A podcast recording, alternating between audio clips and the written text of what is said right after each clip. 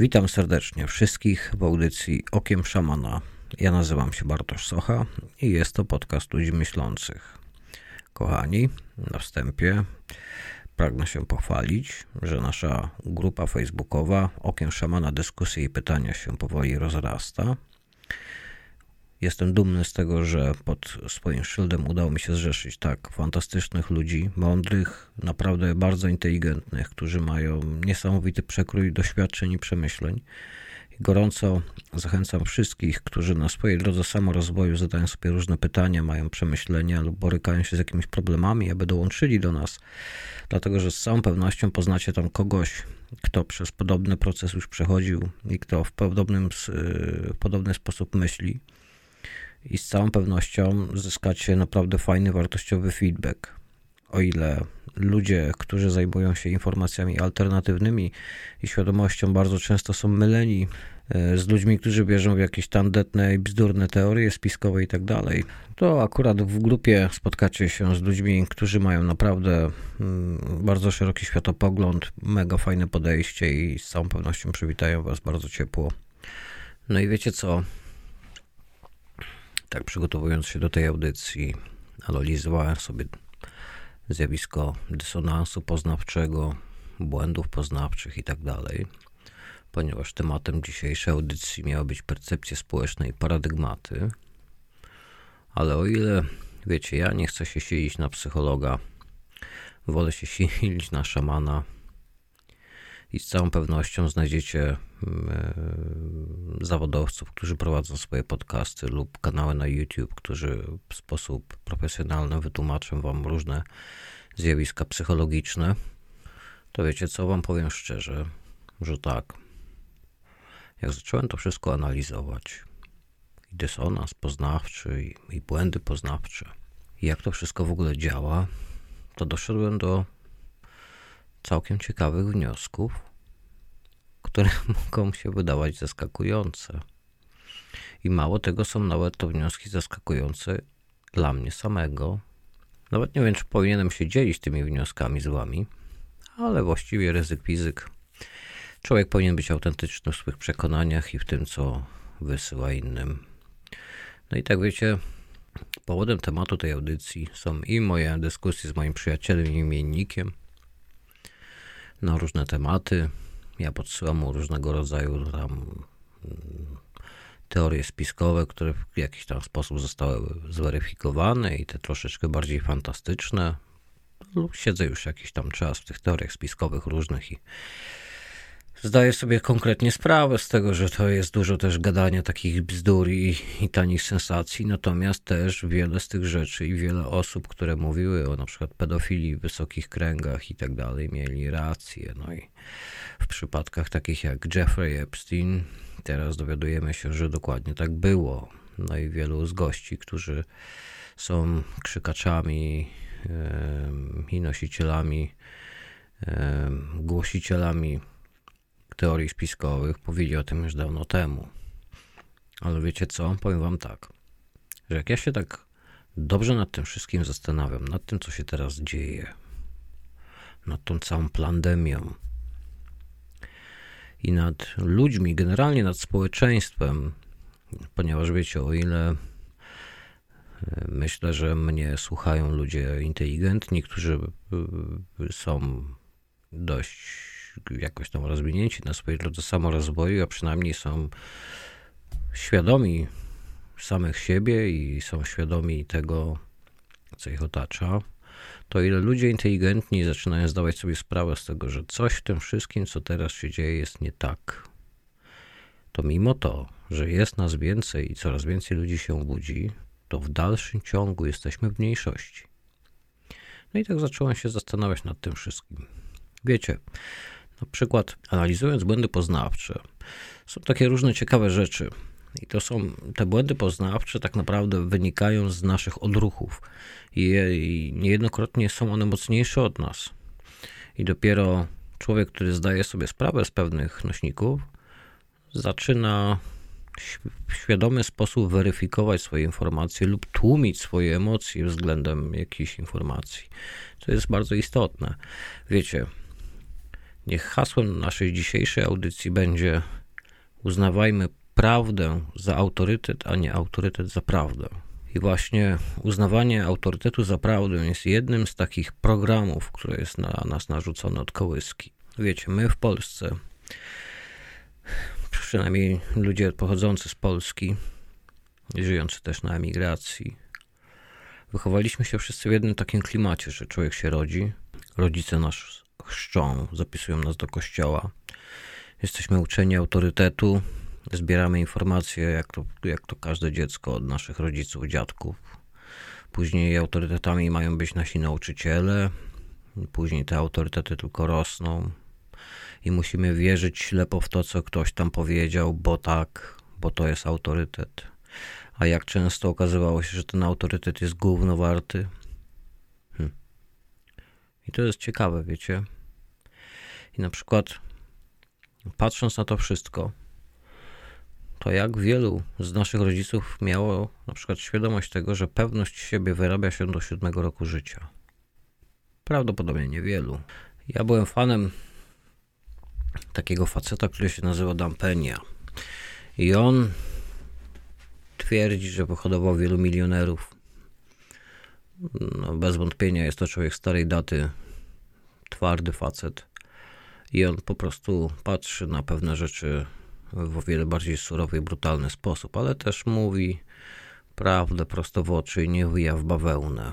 I wiecie, tak na dobrą sprawę, to co rodzice wiedzą o wychowywaniu liderów i ludzi, którzy mają kręcić kołem cywilizacyjnym? Większość wie niewiele. No ale nie możemy też ich za to winić, no bo nie wiesz tego, czego nie wiesz. Natomiast pewne programy, które są na nas narzucane, typu właśnie chrzest, zapis do kościoła, program nauczania w szkołach i ten, to, to, to poszanowanie dla, nie wiem, nie wiem jak was, ale mnie się jeszcze uczyło, że należy szanować starszych ludzi. No ja akurat jestem jednym z tych trudnych, który zawsze twierdził, że na szacunek trzeba sobie zapracować. I w dalszym ciągu tak uważam. I wiele z tych autorytetów okazało się gównowarte. Tak samo jak wielu z tych nauczycieli, których spotkałem na swojej drodze, też tak naprawdę byli mega zamknięci na, na różnego rodzaju nowe teorie czy dyskusje, tylko oni po prostu podążali ślepo za programem nauczania. Po prostu są w pracy. I to jest tak prozaiczne. A jednocześnie takie smutne, prawda? Bo nauczyciele powinni nas nauczyć czegoś zupełnie innego. Powinni nas nauczyć, jak myśleć samodzielnie, jak wysuwać wnioski, jak być, w jaki sposób podkreślać swoją indywidualność. A tak w ogóle nie jest. I szkoła to w ogóle jest masakra. Myślę, że każdy, kto jest trochę bardziej rozwinięty na swoim rozwoju, zdaje sobie sprawę z tego, że szkoła to jest po prostu totalna porażka. Szkole nie jest istotne to, jak bardzo człowiek jest inteligentny i na ile potrafi myśleć samodzielnie, tylko y, istotne jest to, czy potrafisz wykuć na blachę dane pojęcia, te, które pasują do podręcznika. Ale wiecie, te programy nas tak naprawdę nękają całe życie, czy tego chcemy, czy nie chcemy. Ja sam się z tym spotkałem. Otóż miałem taki okres w swoim życiu, że odczuwałem silne napady lęków i niepokojów różnego rodzaju które były podyktowane wieloma, wieloma różnymi czynnikami. No i tak wiecie, mogłem brać jakieś środki na uspokojenie i tak dalej, gdzie nawet lekarz zaproponował mi antydepresanty. No ale nie bardzo mi to pasowało, żeby brać antydepresanty. To nie jest moja para kaloszy. No i stwierdziłem, pójdę sobie na hipnozę. Może mnie hipnotyk naprawi, jak ja nazywałem faceta. No i słuchajcie, poszedłem na hipnozę, poznałem takiego fajnego gościa, Shona. Sean to stary mason, wysoko postawiony, bardzo ciekawy człowiek. Zresztą tych masonów w swoim życiu trochę poznałem. No ale mniejsza o to. No i właśnie z Seanem trochę zacząłem rozmawiać na ten temat. No i do mnie mówi, słuchaj, nie martw się, przeprogramujemy cię daj mi listę rzeczy, które chcesz zmienić i przeprogramujemy cię. Ja mówię, no dobra, podszedłem do tego tematu z otwartą głową. i przede wszystkim chciałem osiągnąć zmianę. No i wysłałem mu listę rzeczy, które chciałbym zmienić. Zaczęliśmy pracować. Byłem u niego na chyba 12 sesjach łącznie. Spotykaliśmy się co tydzień na około godzinę. No i facet sprowadzał mnie w stan hipnozy, takiej głębokiej medytacji i zaczął do mnie gadać, wsadzać mi tam w tą podświadomość te rzeczy, które chciałem, żeby mi wsadził.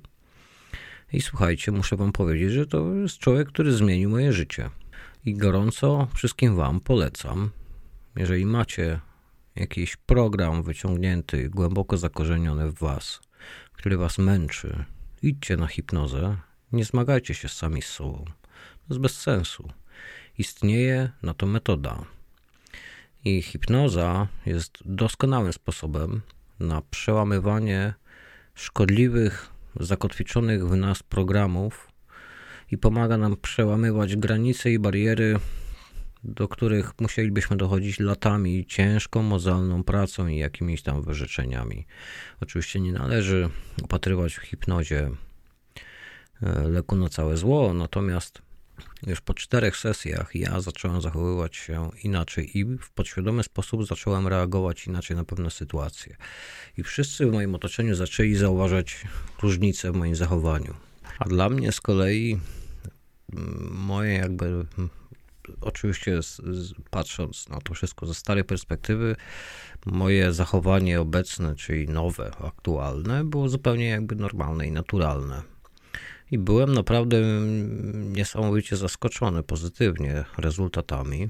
No i tak zacząłem się zagłębiać trochę w ten temat i zacząłem rozmawiać z Seanem na ten temat. Mówię, Sean, to jak to jest, że taka hipnoza jest w stanie po iluś tam sesjach zmienić mój program?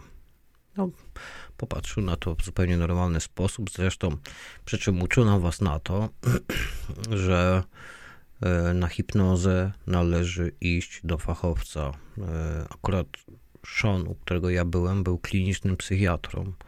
Był to człowiek, który zawodowo zajmował się e, psychicznymi i psychiatrycznymi przypadkami. Był to człowiek wykształcony i hipnozą zajął się nie z przypadku. Nie idźcie do ludzi z przypadku, tylko idźcie do fachowców, którzy znają mechanizm i sposób, w jaki funkcjonuje ludzki umysł, bo to jest bardzo ważne, bo inaczej możemy sobie wyrządzić krzywdę.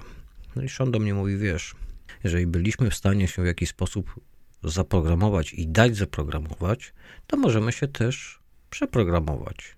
No i to jest takie proste. Ja mówię, no ale to nie powinno być tak, że hipnoza powinna być ogólnie szeroko dostępna i wszyscy powinni o tym wiedzieć, przecież to jest absolutnie niesamowite. Ja mówię, stary, ja się zmagam z tym tematem, nie wiem, od y, y, czasów nastoletnich. Miałem dłuższe, krótsze pauzy y, w nawrotów jakichś tam moich ataków paniki i tym podobnych spraw. A ty co? Po trzech tygodniach nagle redukujesz to do zera i sprawiasz, że ja w ogóle podchodzę do spraw w zupełnie inny sposób. Mówi, no, no, no tak właśnie to działa. Ponieważ program, który mamy wgrany na nasz twardy dysk, determinuje nasze zachowanie, nasze podejście, nasz y, sposób podejmowania decyzji, nasz sposób interakcji z otoczeniem i tak dalej. No ja mówię, no to dlaczego hipnoza nie jest tak powszechnie stosowana. Mówię, że to totalnie niesamowite. Tym bardziej, że ja zanim poszedłem do niego, zacząłem oglądać jakieś tam różne źródła i materiały na ten temat. Nie mówię, jako facet, który zawsze zgłębia różne informacje, mówię, no trochę sprawdzę o co tutaj chodzi. No i widziałem, wiecie, różnych gości na YouTubie, którzy tam przeprowadzali pokazy hipnozy zbiorowej i tak dalej, i tak dalej. Nie? No ale tak naprawdę to wszystko ma się absolutnie nijak do rzeczywistości. I o ile pokazy hipnozy zbiorowej są to, e, nawet bym zaryzykował stwierdzenie, demonstracje kuglarsko-iluzjonistyczne, to taka prawdziwa hipnoza jest czymś zupełnie innym. No i facet przeprogramował moją podświadomość w taki sposób, że przestałem zmagać się z jakimiś swoimi własnymi demonami. I to było dla mnie takim momentem niesamowitego wyzwolenia. I na przykład w sytuacji, w której miałem nawroty jakichś tam pewnych stanów lękowych, zamiast uciekać się do tabletek na uspokojenie, które, po które wcześniej bym sięgnął, czego zresztą bardzo nie lubię, bo jestem człowiekiem kreatywnym i twórczym, a nie lubię jak coś przyćmiewa moją percepcję, no ale w momencie jak człowiek nie jest w stanie poradzić sobie sam ze sobą i nie jest w stanie, nie wiem, normalnie porozmawiać z żoną, z dzieckiem, tylko unika kontaktu i chodzi, kręci kółka na dole, no to nie jest dobrze. Ja zamiast e, sięgać po tabletki, byłem w stanie powiedzieć sobie parę rzeczy, które on mi mówił, i w przeciągu dwóch minut sytuacja napięcia i jakiegoś tam nerwowego stresu totalnie ustępowała, to dla mnie to było po prostu totalnie niesamowite. I zacząłem się zastanawiać, dlaczego tak jest, że ta technika nie jest powszechnie stosowana. Otóż generalnie w medycynie tak się uważa hipnozę za taką homeopatię, co jest zaskakujące. No i to jest kolejny paradygmat. Wiecie, im więcej człowiek się tak naprawdę zagłębia w te wszystkie różne tematy, to stwierdzamy, że mamy cały czas do czynienia z paradygmatami. I te paradygmaty to jest takie kalectwo naszego społeczeństwa. Ponieważ po pierwsze jesteśmy zaprogramowani, by wierzyć w autorytety. No i teraz mamy takie sytuacje, że facet typu Bill Gates, który jest programistą, uchodzi za specjalistę w dziedzinie wirologii. I te paradygmaty sprawiają, że ta nasza nauka nie postępuje o wiele, wiele szybciej niż by faktycznie mogła. I to jest smutne, wiecie? No i dlaczego tak jest? Dlaczego na przykład my upatrujemy w naukowcach jakieś takie ostateczne źródło informacji i, i twierdzimy, że no jeżeli coś by w tym było, to naukowcy by powiedzieli, że tak było, że to jest prawdą ale naukowcy są tylko ludźmi. I dla wielu z tych naukowców, którzy spotykają się z dysonansem poznawczym, jest to niemożliwe, żeby spuścić w kiblu 20-30 lat swojego życia i pracy i podejść do sprawy na świeżo. I to jest smutne. A nauka to jest akurat taka dziedzina, w której jej historia pokazuje, że zawsze się myliła i zawsze się zmienia. I dzięki temu mamy nowe teorie i nowe rozwiązania, nowe wynalazki i postęp. Wiecie, najpierw była jedna teoria, tą teorię podważyła następna i następna i następna i następna. Ale przyszedł taki jakiś pewien moment w naszym rozwoju cywilizacyjnym, że naukowcy stwierdzili, że muszą mieć patent na rozum i muszą mieć ostateczne wytłumaczenie wszystkiego. Na przykład teoria Darwina Słuchajcie, teoria Darwina została obalona tyle razy, że no masakra. Łącznie z papierem naukowym, pod którym podpisało się 500 osób, 500 naukowców, łącznie y, z genetykami. I, I na skutek rozwoju genetyki w naszych czasach, teraz, im więcej rozumiemy na temat tego, w jaki sposób geny się łączą, parują, powielają, to nasza obecna wiedza wyklucza w jakikolwiek sposób teorię Darwina że, i, i mówią ci ludzie otwarcie, że to w ogóle nie jest możliwe, żeby tak było. Żebyśmy my w prosty sposób odchodzili od małpy. A mimo to ten paradygmat siedzi jak kołek w dupie i nie jesteśmy w stanie go oficjalnie przeskoczyć. I w dalszym ciągu ta teoria jest nauczana w szkole, i w dalszym ciągu naukowcy, którzy wysyłają nowe teorie i którzy challenge'ują teorię Darwina, są narażeni na pośmiewisko. I to jest smutne, słuchajcie, że ludzie, którzy już dawno przyczyniliby się do rozwoju, są wyśmiewani. I dokładnie tak samo było z Davidem Bohmem. Gdy po raz pierwszy wysunął on teorię jedności, w fizyce kwantowej, to środowisko naukowe jego były mentor Albert Einstein i, i, i tym podobne wówczas wielkie umysły, łącznie z Oppenheimerem, który był, był też jednym z jego mentorów i promotorów. Oppenheimer był jakby projekt menadżerem powstania bomby atomowej. No i, i David Bohm wysłał im swoją pracę naukową na temat całości podejścia, on to ładnie nazywał wholeness, że wszyscy jesteśmy ze sobą połączeni w jakiś sposób. I on do końca nie potrafił tego wytłumaczyć, ale wiedział, że ma rację. I zebrali się ci wszyscy naukowcy, tęgie głowy, przestudiowali tą jego teorię i stwierdzili, że nie potrafią jej w żaden sposób podważyć, ale nie potrafili też jej w żaden sposób wytłumaczyć. W związku z czym Oppenheimer powiedział, to w takim razie, skoro nie potrafimy tego podważyć, ani nie potrafimy tego wytłumaczyć, to powinniśmy to zignorować. I tak też się stało. I dopiero 20-30 lat później fizycy kwantowi, którzy teraz podchodzą na nowo do tematu, na nowo odgrzali sprawę i podchodzą do teorii i zagadnień, które wysunął David Bohm, a mogło się to stać już o wiele, wiele wcześniej. A mimo to, na przykład ja w dyskusjach z moim przyjacielem, on ucieka się do autorytetów naukowych. I to też jest błędem, więc co tak naprawdę jest dobrym podejściem? No bo spotykamy się teraz z taką sytuacją, że nie wiemy, o co mamy się oprzeć. No bo jeżeli nie ma żadnego autorytetu, który potwierdza naszą teorię i chcemy wierzyć w autorytety, ale jednocześnie mamy informację, że autorytety się wiecznie mylą i na ich miejsce przychodzą następne, pytanie, jak długo to koło czasu musi się kręcić, żeby autorytet stracił swoją wiarygodność i żeby powstał następny. I to jest w ogóle w samym swoim działaniu totalnie niedorzeczne. Przecież to jest głupie. Dlatego też na samym początku powiedziałem, że powinniśmy uważać prawdę za autorytet, a nie autorytet za prawdę. Tak samo jest z paradygmatem na przykład piramid jako grobowce. Przecież to jest totalna bzdura.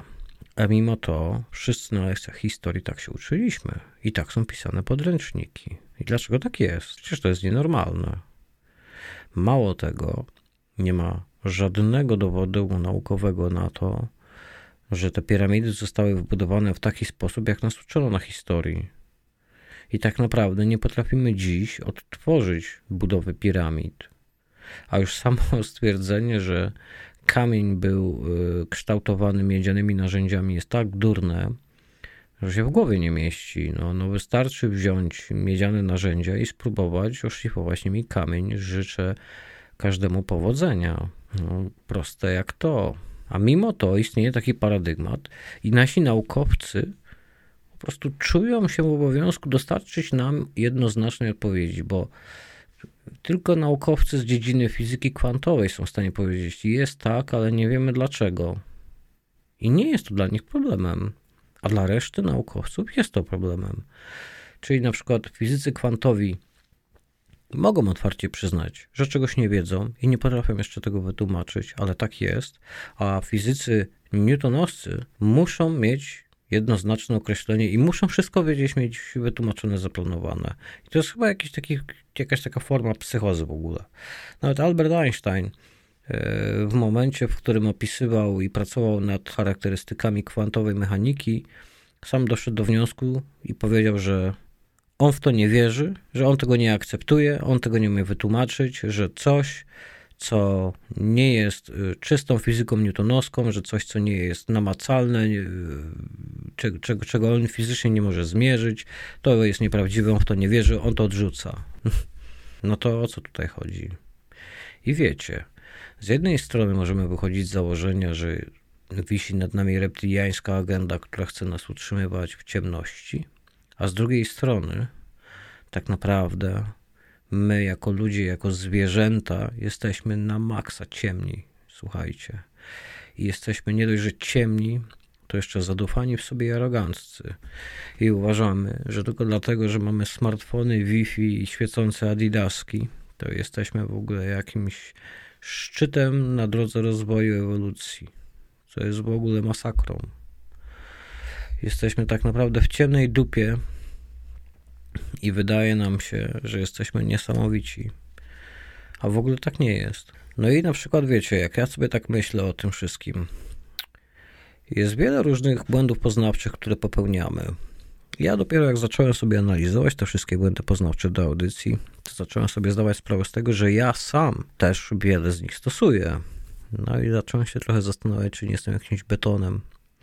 Ale to chyba dobrze, wiecie, bo dopóki człowiek jest w stanie się pochylić sam nad sobą i stwierdzić, że coś robi źle, to chyba jest dobrze.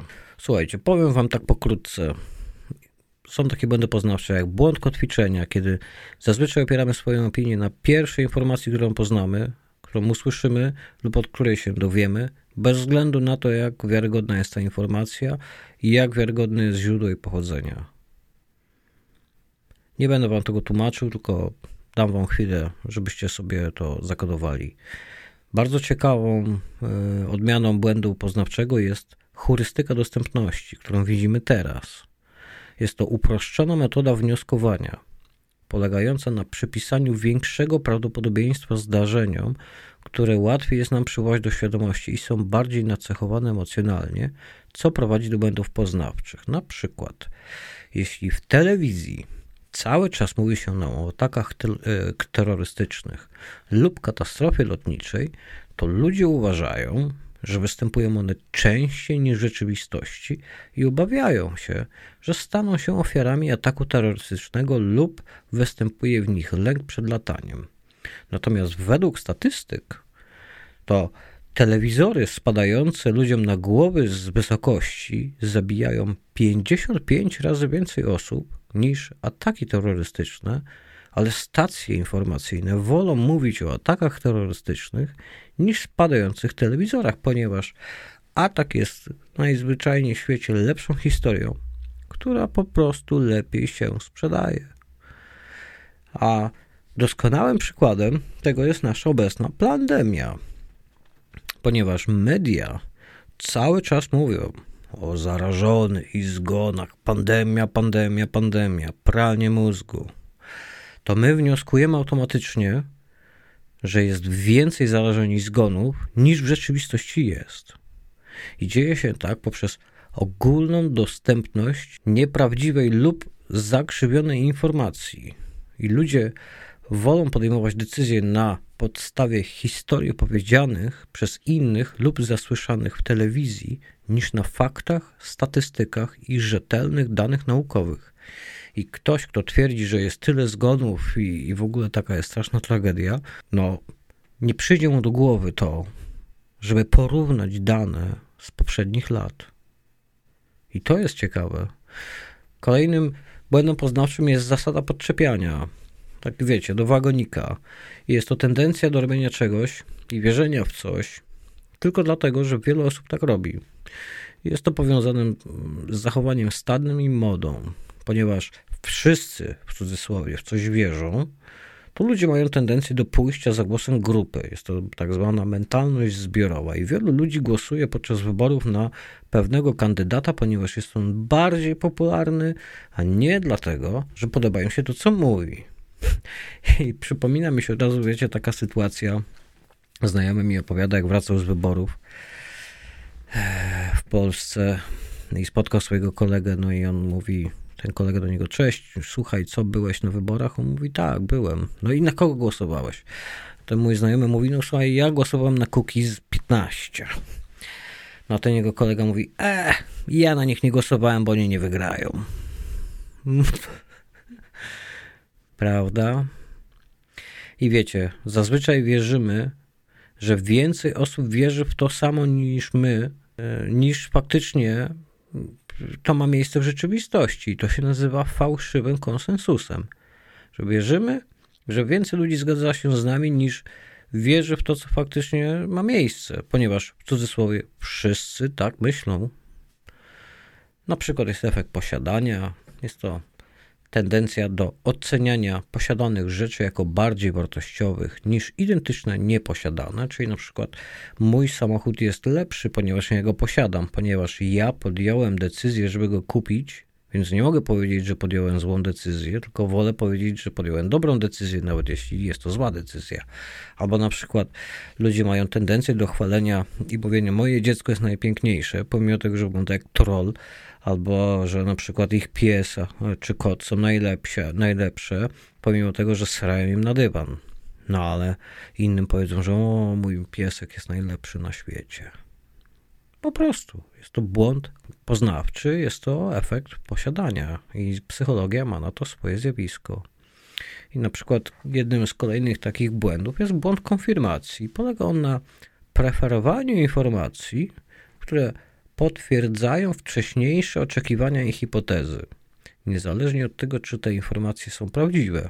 Na przykład, jeżeli ktoś wierzy w to, że cukier jest niezdrowy, to wyszukuje te informacje wyłącznie na podstawie takiej szkodliwe działanie cukru albo wpływ cukru na przy, przyrost masy i tak dalej, a na przykład nie przyjdzie mu do głowy to i nie wyszuka haseł typu pozytywne skutki podniesienia poziomu glukozy we krwi.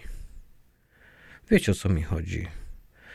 To jest takie jednoznaczne, jednostronne patrzenie na pewne sprawy. Na przykład mm, ja często się, często przeprowadzam dyskusje na temat szczepionek, no i ja osobiście jestem antyszczepionkowy.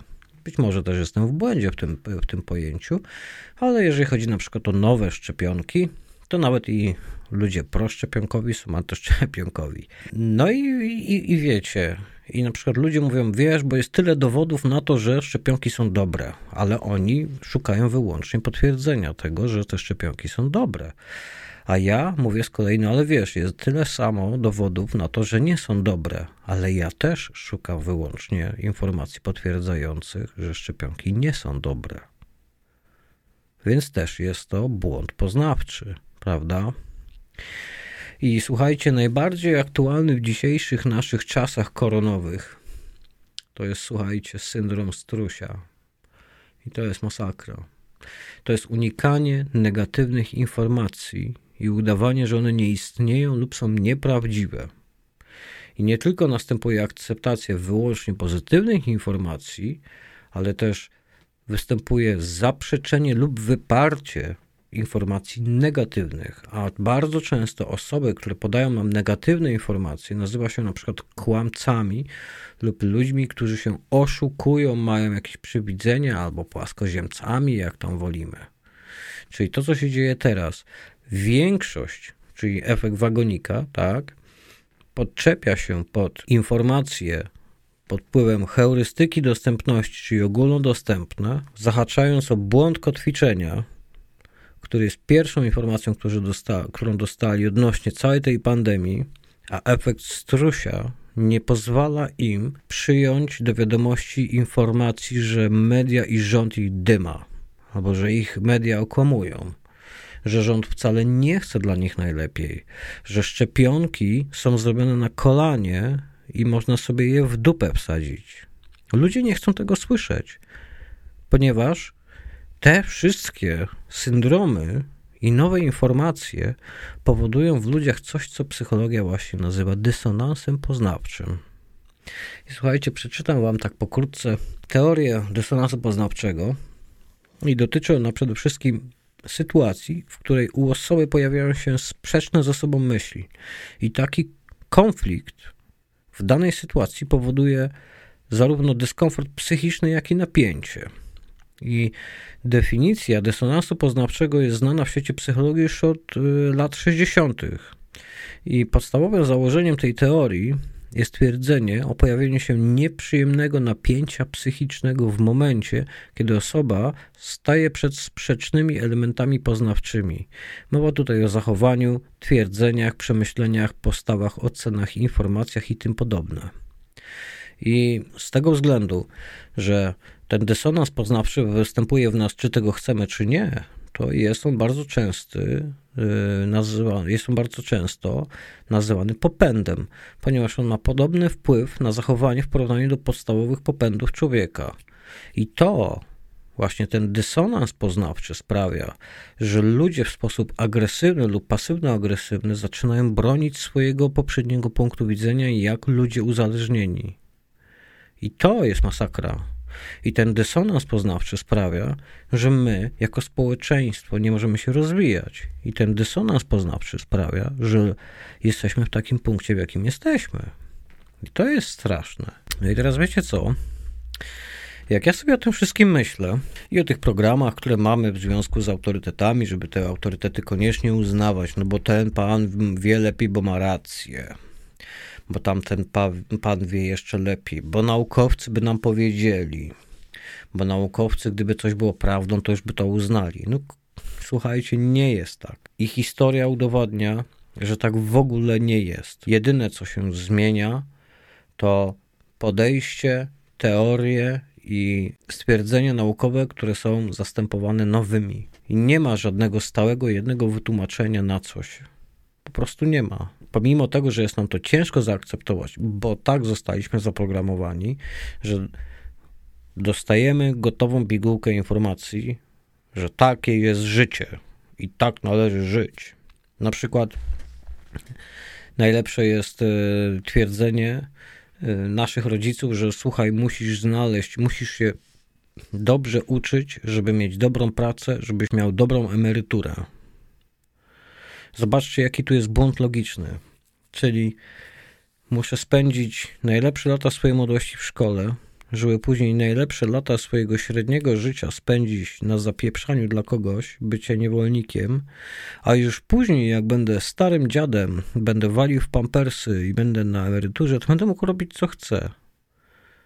No przecież, przecież to jest masakra. To jest totalnie nielogiczne. A mimo wszystko wszyscy mamy zakodowani taki sposób myślenia i uważamy, że tak jest dobrze i przekazujemy naszym dzieciom takie myślenie. Znaczy, wiecie, no, w tym wypadku powinienem mówić za siebie. Ja akurat y, w taki sposób nie podchodzę do życia, moja żona również i my takich schematów już w naszym młodym nie kotwiczymy. Jest to na maksa smutne, ale najgorsze w tym wszystkim jest to, że tak naprawdę opieramy się w naszym życiu wyłącznie na wierze w coś i przekonania. I nic więcej. Bo tak naprawdę to zostaliśmy przez, w jakiś tam sposób zaprogramowani przez naszych starych i później idziemy sobie przez życie. Po jakimś tam czasie stwierdzamy, że ci nasi starzy popełniają jakieś tam błędy, więc przechodzimy tam krok dalej, ale ten program wyciągnięty z domu, sposób myślenia, logika, wyciąganie wniosków jest w dalszym ciągu zbliżony. I pomimo tego, że nasze poglądy mogą się różnić od poglądów naszych rodziców, to sposób myślenia i charakterystyka łączenia kropek jest praktycznie taka sama. I to jest interesujące. No i wiecie, patrząc na to w ten sposób, to jesteśmy na maksa, słuchajcie, zacofani. Na maksa. I na przykład, no nie wiem, Podam wam najlepszy przykład teraz, bieżący. Edyta Górniak niedawno powiedziała tam jakieś tam różne rzeczy, że wierzy w życie pozaziemskie yy, i wierzy w to, że rząd ukrywa przed nami prawdę na ten temat i tak dalej, i tak dalej, nie? I akurat ja nie chcę tutaj e, w ogóle poruszać tego tematu, dlatego że e, w ogóle prawdopodobieństwo, że jesteśmy jedynym życiem w kosmosie e, z perspektywy takiej, że nasza Ziemia na naszej drodze mlecznej jest tylko jednomiliardową tego, co jest w drodze mlecznej, a dróg mlecznych są miliardy, jest w ogóle tak znikome, że to w ogóle nie podlega żadnej dyskusji, ale ogólnie chodzi o podejście i percepcję społeczną do tego tematu, co jest bardzo ciekawe. Ale spotkałem się z taką opinią, że co ona w ogóle może powiedzieć, jak ona nawet nie potrafi się prawidłowo wysłowić. To co ona ma w ogóle do gadania? Ona nie umie nawet zdania konkretnie złożyć i nie umie się dobrze wysłowić. No ale ja na przeciwwagę, bynajmniej nie chcę dwóch osobistości porównywać, ale na przykład patrzę sobie na Elona Muska. I Elon Musk, nie wiem czy słyszeliście Elona do tej pory, to on w ogóle się nie potrafi wysłowić. I to jest facet, który nie dość, że się jąka, to jeszcze jest taki mega nieśmiały i on ma naprawdę problem z takim krystalicznie przejrzystym formowaniem swoich myśli. No to jak to w końcu jest? To Elon Musk jest liderem i wizjonerem naszej epoki, pomimo tego, że nie umie się wysłowić i sklecić dwóch zdań na raz, a Edyta Górniak już jest durna, tak? To co o tym świadczy? Co stanowi o tym, że Elon Musk i jego zdanie i opinia jest futurystyczna, a opinia Edyty Górniak jest beznadziejna?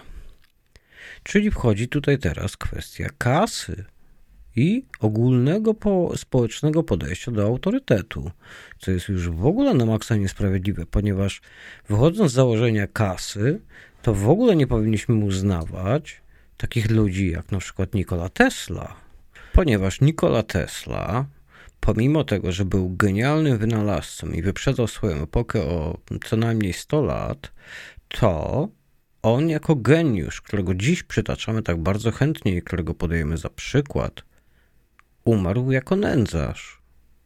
Właśnie ponieważ dysonansy poznawcze nie pozwoliły wówczas facetowi się w pełni wyrazić, ani środowisko naukowe nie było w stanie w pełni docenić geniuszu oraz formatu myślenia tego człowieka. Wiecie, mi tutaj nie chodzi o to, że Edyta Górniak jest geniuszem bądź Elon Musk, tylko daję wam po prostu pewien kontrast i mam nadzieję, że się nad tym zastanowicie, ponieważ uważam, że traktowanie kogoś z góry jako idiotę, ponieważ przedstawia zdanie, które jest odmienne od naszego, jest na maksa niesprawiedliwe. To odrzucamy daną informację, bo dysonans poznawczy nie pozwala nam się z pewnymi rzeczami pogodzić i dyskwalifikujemy kogoś, ponieważ nie podoba nam się coś w tym człowieku, czy po prostu dyskwalifikujemy informację, bo nie podoba nam się ta informacja. No i jest to jeden również z błędów poznawczych i nazywa się to fundamentalny błąd atrybutów. Otóż oceniamy wówczas innych na podstawie cech charakteru i osobowości. Natomiast sami siebie oceniamy bazując na sytuacjach. I na przykład ktoś, kto się spóźnił do pracy, to jesteśmy w stanie przyjąć, że jest leniwy i po prostu zaspał, a jeśli my spóźnimy się do pracy, to mieliśmy zły poranek lub coś się wydarzyło, że wpłynęło na to, że my się spóźniliśmy. Albo jeżeli ktoś się jąka i nie potrafi się w płynny, ładny sposób wysłowić, to jest głupi, ale jeżeli na przykład przychodzi pora na nas, żeby zabrać głos publicznie i się jąkamy i mamy problem, żeby się wysłowić przez tremę i różne inne aspekty, to wtedy my mieliśmy po prostu tremę i musimy poćwiczyć. Hm. No ciekawe to jest. Wiecie, pytanie jest takie, na ile powinniśmy pokładać wiarę i przekonania w tym, że mamy rację? Według mnie odpowiedź jest jednoznaczna. Zważywszy na to, że wchodzimy powoli w nowy świat, który bez wątpienia się przed nami odsłania, i wiemy doskonale, że stary system, w którym żyjemy, nie jest dobry i nowy, który nam się proponuje, nie jest lepszy i powinno się znaleźć rozwiązanie środka. Wielu z Was e, wspomina prawo naturalne, Wielu z Was jest świadomych faktu, że nie potrzebujemy żadnego rządu ani żadnych autorytetów, żeby nam mówili, jak mamy żyć i co mamy robić, że jesteśmy w stanie sami się zorganizować i prowadzić swoje życie. I uważam, że to byłoby doskonałe rozwiązanie dla wszystkich i skończyłyby się problemy. Wszystkie. Ponieważ jeden rząd zastępowany następnym jest jeszcze gorszy.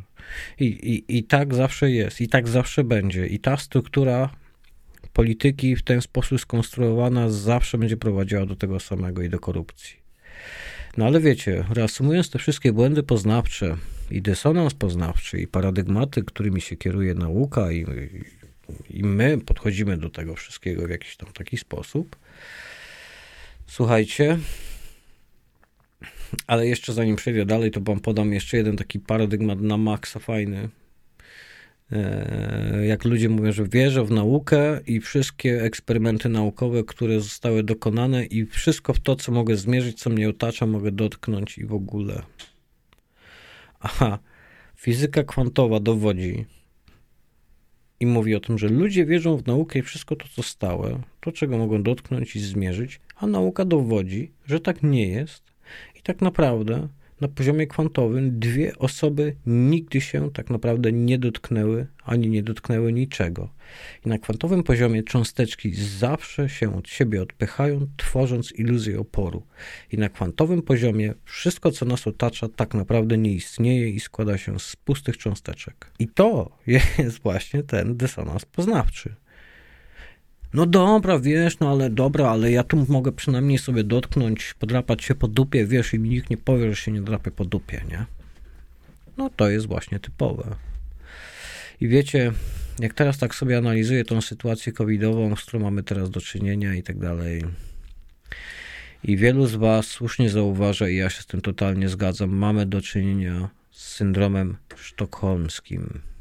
Ale takie mam wrażenie, że my już po prostu do syndromu sztokholmskiego przywykliśmy. Dla tych, którzy nie wiedzą, syndrom sztokholmski to jest yy, sytuacja, w której ofiara zaczyna bronić swojego oprawcy i zaczyna widzieć w sobie winę i zaczyna oprawcę usprawiedliwiać. No i wiecie, klasycznym przykładem jest Kościół katolicki w Polsce, który jest w ogóle siedliskiem wszelkiego zła, hipokryzji i, i, i powinno się go rozwiązać już dawno.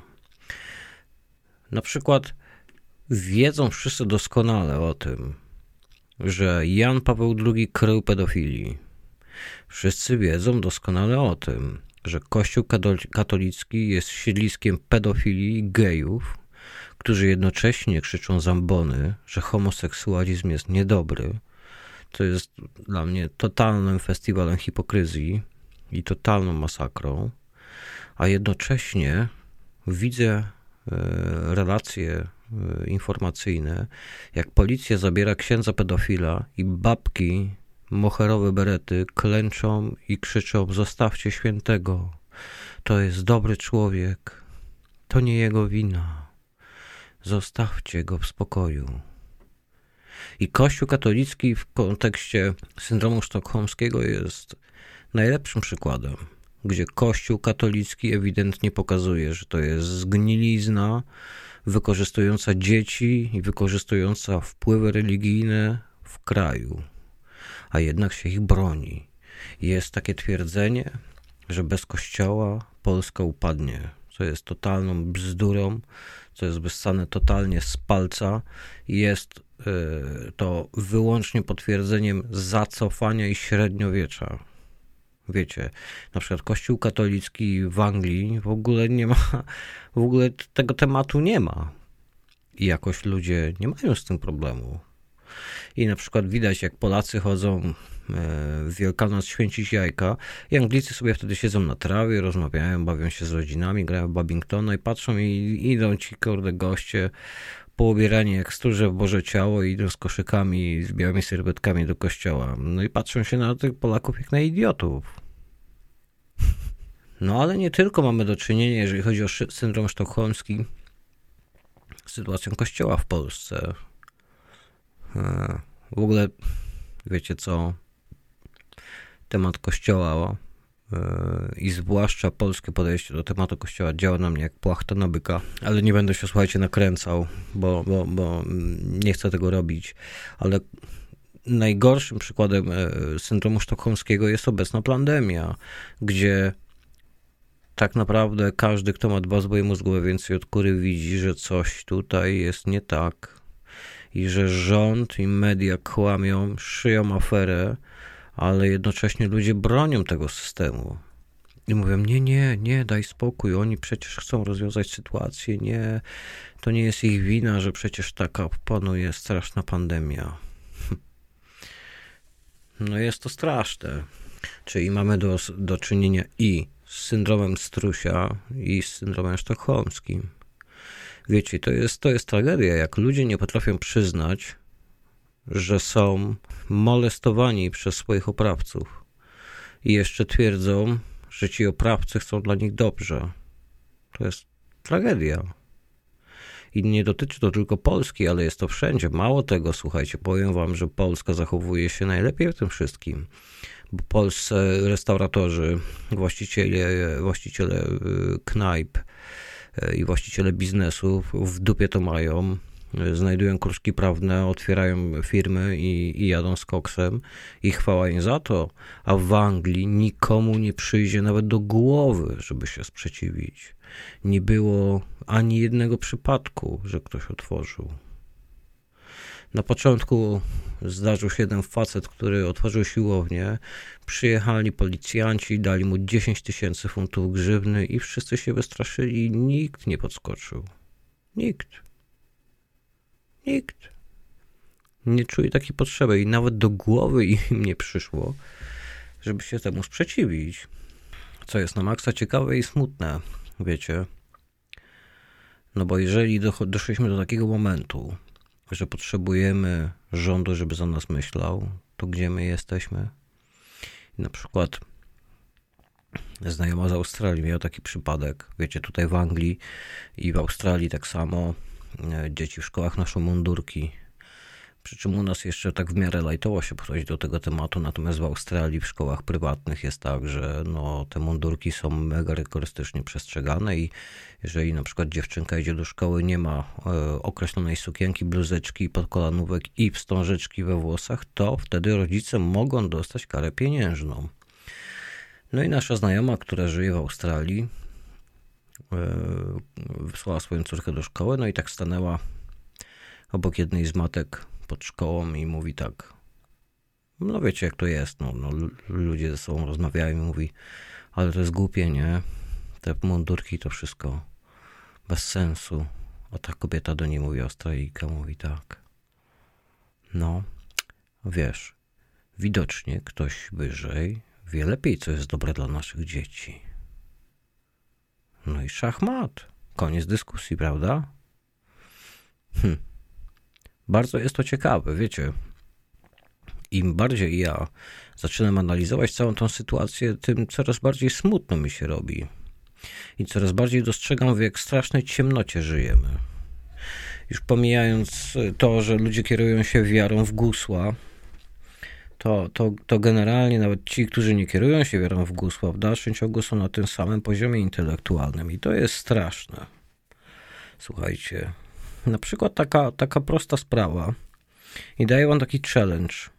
Na przykład zabobony i przesądy. A, żeby coś nie zapeszać. A jak kot nam przebiegnie drogę, to popluć przez ramię. A spróbujcie tego nie robić.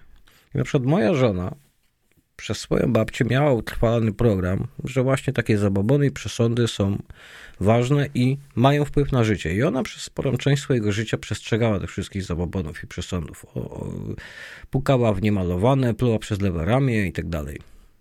I w pewnym momencie zaczęła się zastanawiać nad tym zjawiskiem i stwierdziła, że to przecież durne. I przestała to robić. Zaczęła się zmuszać i redukować swoje odruchy, żeby tego nie robić. I wiecie, co się stało? Nic. Po prostu nic. Te zabobony i przesądy są po prostu wyjęte z tak zwanej dupy i nie mają żadnego pokrycia w rzeczywistości. Tylko jest to rodzaj programu, jest to świetny przykład programu, który został nam zaimplementowany od dzieciństwa, w który jesteśmy zaprogramowani, żeby wierzyć. Bardzo ciekawe.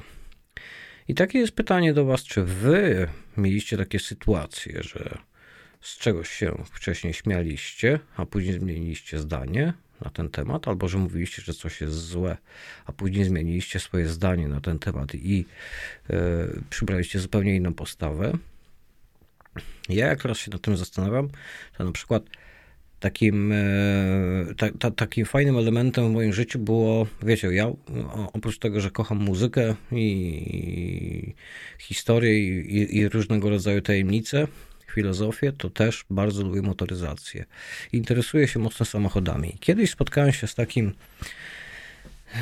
z takim zdaniem, że teść mojego znajomego kupił sobie Mazda 6 i miał taki przypadek, że miał pęknięty blok silnika. No i ja tą informację sobie gdzieś tam zakodowałem jeszcze wówczas nie miałem w ogóle swojego samochodu. No i później już minął jakiś tam czas, minął ileś tam lat. Ja zmieniłem ileś tam samochodów. No i jak ktoś się mnie pytał, mówi Mazda jest fajna, coś tam, to ja mówię, nie, słuchaj, wiesz co, te Mazdy to są lipne, bo tam znajomy miał pęknięty blok silnika. I to jest typowe, jeżeli chodzi o dysonans poznawczy i, i, i o błędy poznawcze. I twierdziłem, że te Mazdy muszą być wadliwe, bo po prostu, no, no, no tak, taki przypadek słyszałem. No i słuchajcie, aktualnie jestem właścicielem Mazdy i jestem niesamowicie zadowolony z tego samochodu i stałem się nawet fanem marki. I nie dość, że tam nic się z tym nie dzieje, to jeszcze świetnie się tym jeździ. No i to jest taki przykład na sobie samym, gdzie ja wysunąłem jakąś wcześniej teorię na podstawie zasłyszanej informacji, w którą uwierzyłem. Nie zweryfikowałem tego na podstawie, nie wiem, ilości wątków na forum, czy ilości ocen posiadaczy, którzy mówią, że generalnie, no jak to japoński samochód generalnie się nie psuje w porównaniu do niemieckich. Widzicie, i kolejny jest tutaj błąd poznawczy.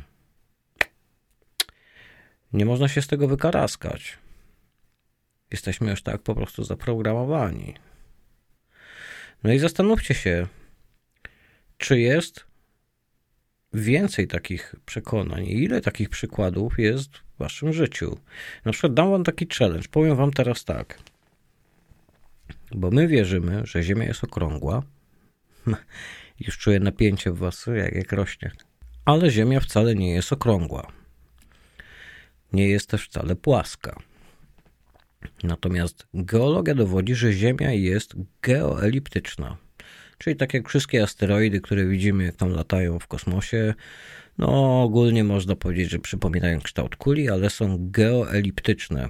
Czyli są to e, skały, które przypominają kształtem kuli, ale są nieregularne w swoich kształtach. I Ziemia jest właśnie geoeliptyczna. Co na ten temat sądzicie? Od razu to odrzucacie, walczycie z tym, twierdzicie, że jestem głupi, czy może zastanowicie się i sprawdzicie fakty. No bo wiecie, geologia twierdzi, że Ziemia jest geoeliptyczna i nie ma powodu, żeby im nie wierzyć. Wracając do źródła naszej audycji, odnośnie bierzmy prawdę za autorytet, a nie autorytet za prawdę, Słuchajcie, uważam, że to jest jedyne racjonalne wyjście, bo jak zaczniemy się y, plątać w błędach poznawczych, to zaczniemy zauważyć, że każde tak naprawdę podejście w różny sposób jest w stanie wyprowadzić nas na manowce. Jedyne, co możemy tak naprawdę zrobić, to zmienić swoje podejście na tyle, żeby nie oceniać, żeby podchodzić do informacji z dystansem, nie przyjmować jednoznacznej postawy, żeby analizować najpierw wszystkie informacje, zanim e, wyciągniemy swój światopogląd, wydamy konkretną ocenę lub podejmiemy jakąś konkretną decyzję. No i wiecie, wychodząc z założenia, że wchodzimy w nowy świat, to powinniśmy się kierować wyłącznie właśnie takimi prawidłowościami, że ludzie decydują o tym, co jest dla nich dobre, i każdy ma sprawiedliwy i równy dostęp do informacji, i nie ma żadnych trzecich źródeł, które są w stanie na te informacje wpływać, tak jak na przykład Facebook e, manipuluje informacje, czy wyszukiwarka Google'a i faworyzuje e, danych kandydatów i podsyła nam informacje, żeby targetować naszą opinię w sposób taki, żeby ten, kto zapłacił więcej, osiągnął pożądany rezultat.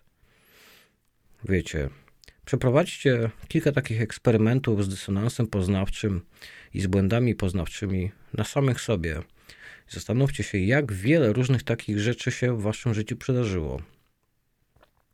I zweryfikujcie wszystkie teorie, mm, jakieś tam wierzenia, które posiadacie. Na przykład mój znajomy twierdził, że y, podam wam taki, to, to, to jest fajny przykład. Rozmawialiśmy, no i on się śmiał, mówi, a widzisz, telefon mnie podsłuchał, y, reptilianie mnie podsłuchują.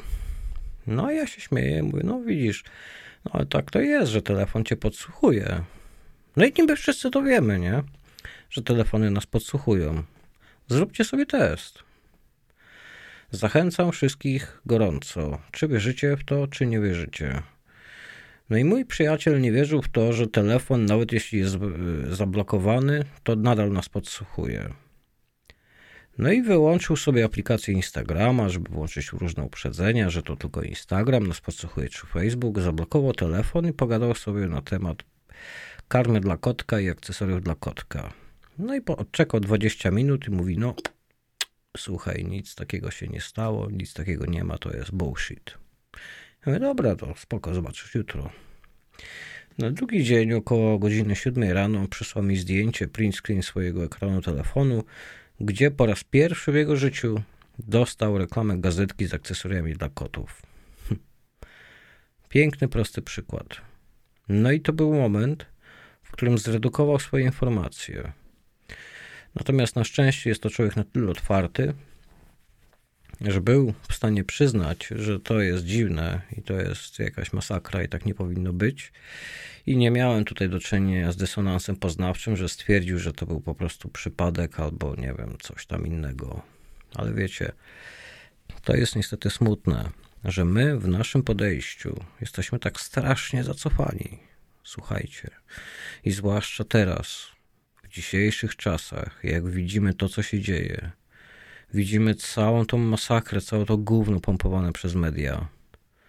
I wiem, że wy wszyscy inteligentni, świadomi ludzie, którzy widzicie to, co się dzieje, próbujecie uświadamiać ludzi w swoim środowisku. I dobrze robicie i musicie to robić. Pomimo tego, że jest to frustrujące, to musicie to robić, bo na nas spływa odpowiedzialność. Bo nikt inny tego nie zrobi za nas.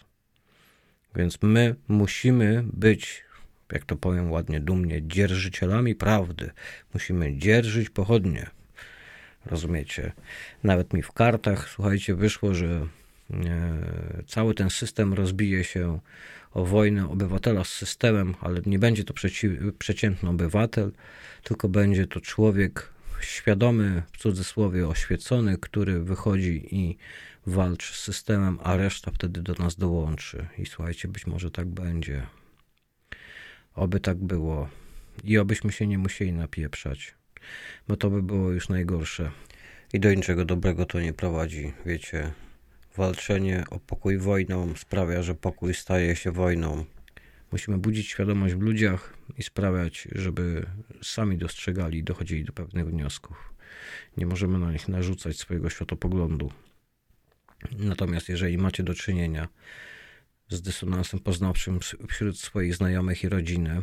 Nie próbujcie. Wiecie, to tak nie działa, że dana osoba przy przedstawionych danych naukowych i twardych faktach zmienia zdanie. To tak w ogóle nie działa.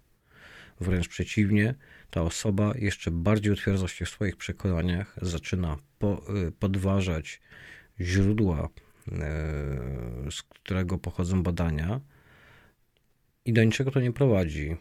Jedyny sposób to jest chwilowe przyjęcie dokładnie tej samej postawy i zadawanie pytań, które są w stanie o tą osobę wyprowadzić y, z tego punktu widzenia.